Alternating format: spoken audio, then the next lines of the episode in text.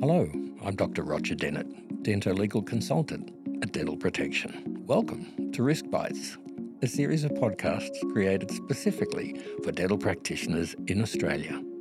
RiskBites looks at the key dentolegal risks and issues affecting dental practitioners across Australia and provides helpful advice and guidance on how to steer clear of them, leaving you to provide safe and high quality dental care for your patients.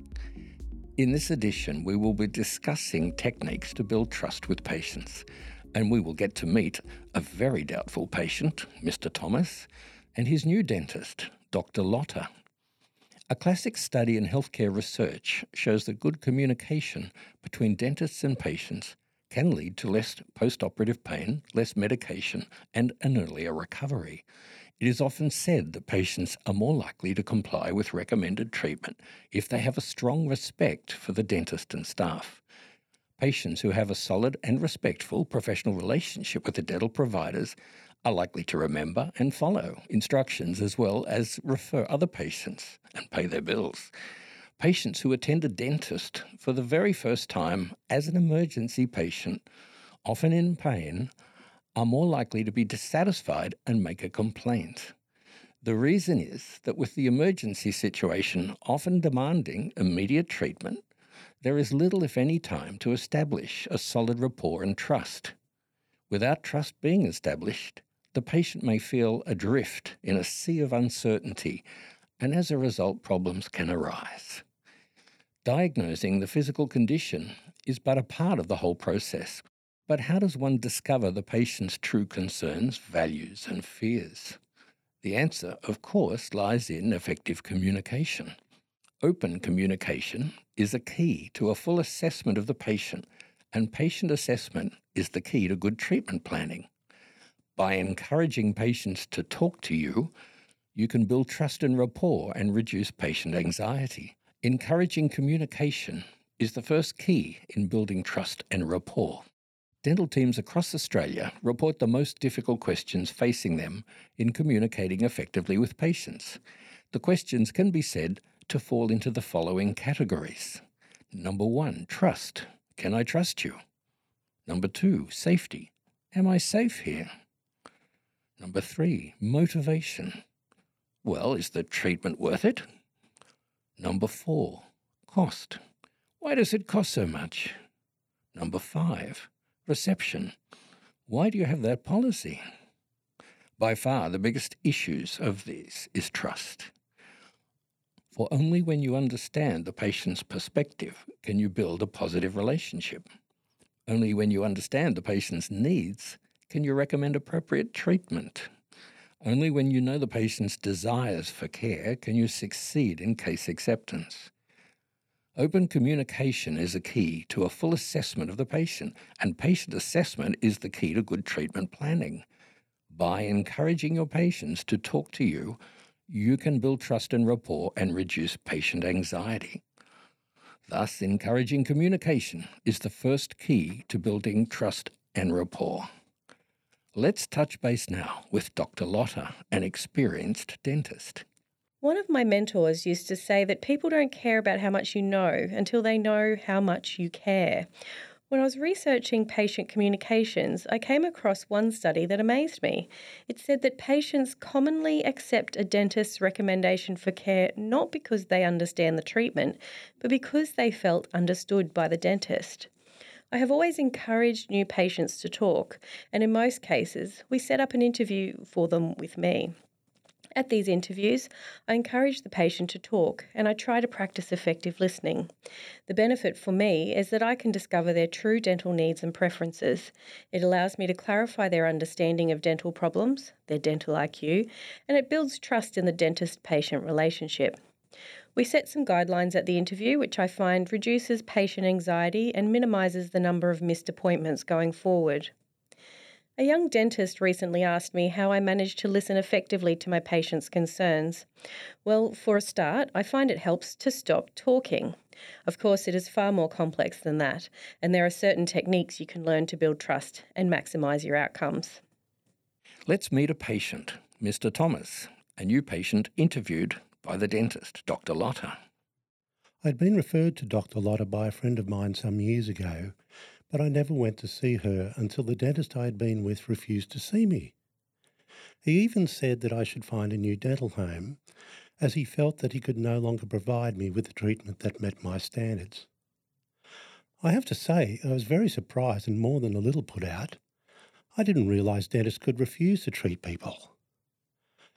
At this point, my friend reminded me of her previous recommendation, and so it was that I went to meet Dr. Lotter. Dr. Lotta was unlike any other dentist I had ever seen. I had to say that when I saw her for the first time, I was at a low point in my life and I had lost confidence in dentists and the dental profession. Dr. Lotta made an immediate and positive impression on me. She was so interested in my past dental experiences in a way that I had never encountered before. It was immediately clear to me that Mr. Thomas had lost faith in his previous dentist, so I knew that I would have to build up his trust. Quite the challenge, I thought. Trust in any practitioner can be established in five separate areas, sometimes referred to as the five C's of trust. Number one, competence. The patient accepts your knowledge, authority, expertise, and good clinical judgment. Number two, commitment. Either you convey that the patient needs the recommended treatment, or conversely, the patient suspects that you don't feel 100% sure of your recommendation. Number three, candor. Patients trust you to be straight with them and expect that you will be, so that you are not hiding anything or blocking access to any important information, leaving something out from your advice. Number four, confidence. Patients perceive you as dynamic and confident usually communicated on a nonverbal level through good eye contact, an erect posture, and a positive but calm vocal delivery. Number five, cost fairness. Patients trust you to charge them an appropriate fee for the care they receive. So let's hear now from Mr. Thomas and Dr. Lotter. On that first day, the reception area looked very professional and the staff were lovely and helpful. As I looked around, I noted that there were degrees and certificates on the wall with Dr. Lotta's name on them, which wasn't a surprise as I had already looked through her website. I had already read that she taught at the university on a part time basis, so I felt reassured that she was competent. She took me into a small interview room and said that she wanted to have a chat first. She asked me a number of questions about my past dental experiences and seemed to want to know more. She often asked me for more information so that she could understand. She maintained eye contact and smiled as I spoke. Dr. Lotter would occasionally utter a word of acknowledgement to indicate that she understood, but really just allowed me to just talk about my dental issues and feelings about my past treatment. There were no interruptions during this informal chat, and I felt that her sole focus was on me and getting a better understanding of what I truly wanted. I had not had a dentist take such an interest in me before. So by the time she ushered me into the treatment room, I felt that she had some understanding of what my dental wishes were and of me, you know, as a person. Mr. Thomas was initially quite reserved, and I had to draw him out. I persisted with open ended questions, even when he was quiet. I assumed he was simply thinking, so I waited for his response, which always came.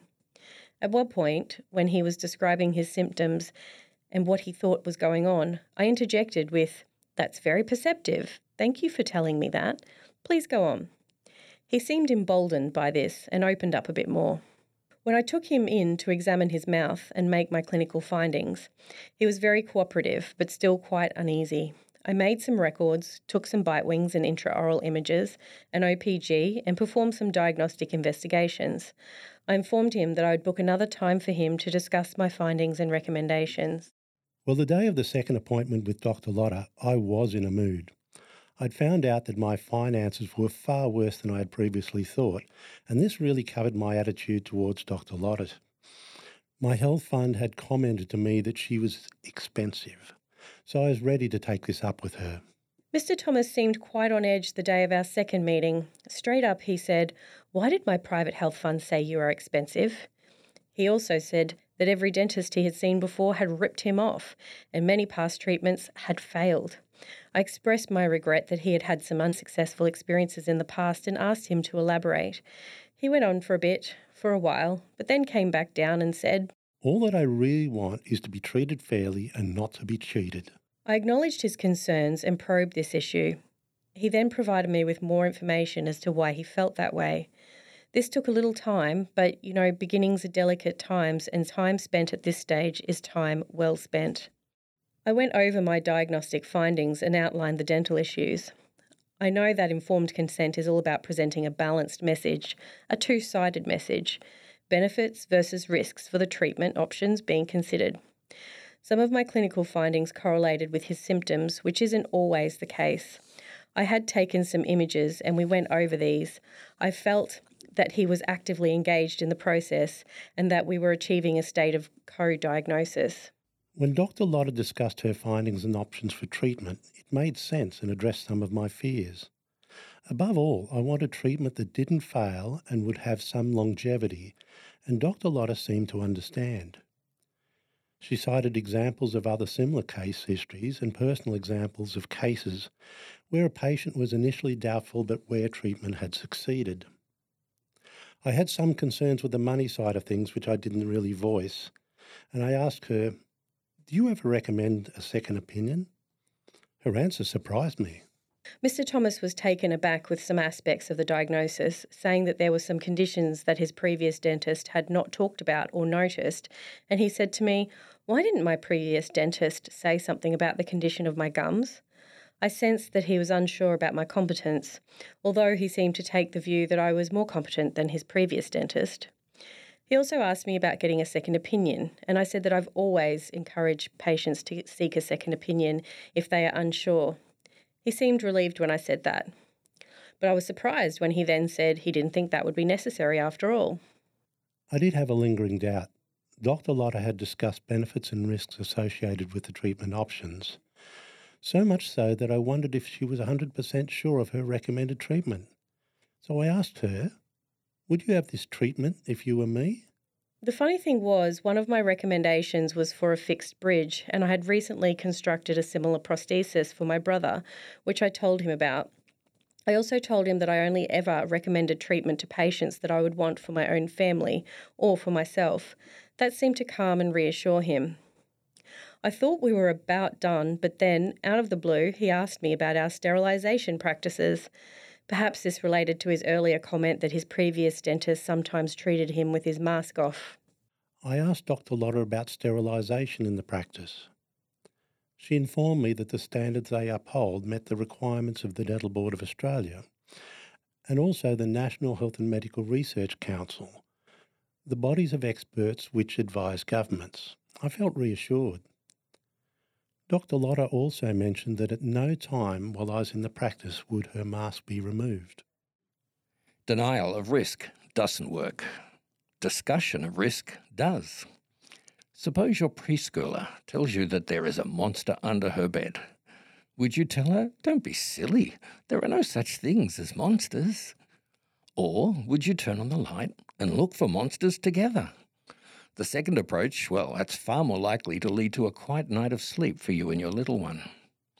Patients who discuss safety concerns with their dentist are less fearful and more likely to accept dental care. By talking to your patients about real or perceived dental dangers, you can inoculate them against anxiety. Consider having brochures on risky issues available in plain view or write your patients about any hot issue and leave copies at the front desk for them to peruse and take home. I asked Dr. Lotta if x rays were so safe, why did she and her staff leave the room before taking an x ray? oh dear, just when I thought we were done with the questions, my cynical side was tempted to reply that it was because the button was outside the door, but instead I replied with, Great question. You know, my staff and I take about 400 x ray films each week, compared with one set of x rays every two years for a typical patient. X rays assist us to provide the benefit of early diagnosis of dental problems. Mr. Thomas accepted this explanation, and he was now much more receptive to what I had to say moving on. Believe it or not, Mr. Thomas subsequently became a loyal and regular patient, and he almost always accepted my recommendations for treatments after that initial interview. A great example of how open communication helped to build trust between dentist and patient. Perhaps this confirms what you already knew. Or perhaps there are some techniques you would like to implement in your own practice. We'd love to hear from you, so please do let us know. We do hope this content was helpful to you and thank you for listening. We look forward to sharing more guidance with you in the future. If you like Dental Protection Podcast and would love to hear more, please subscribe and leave us a review.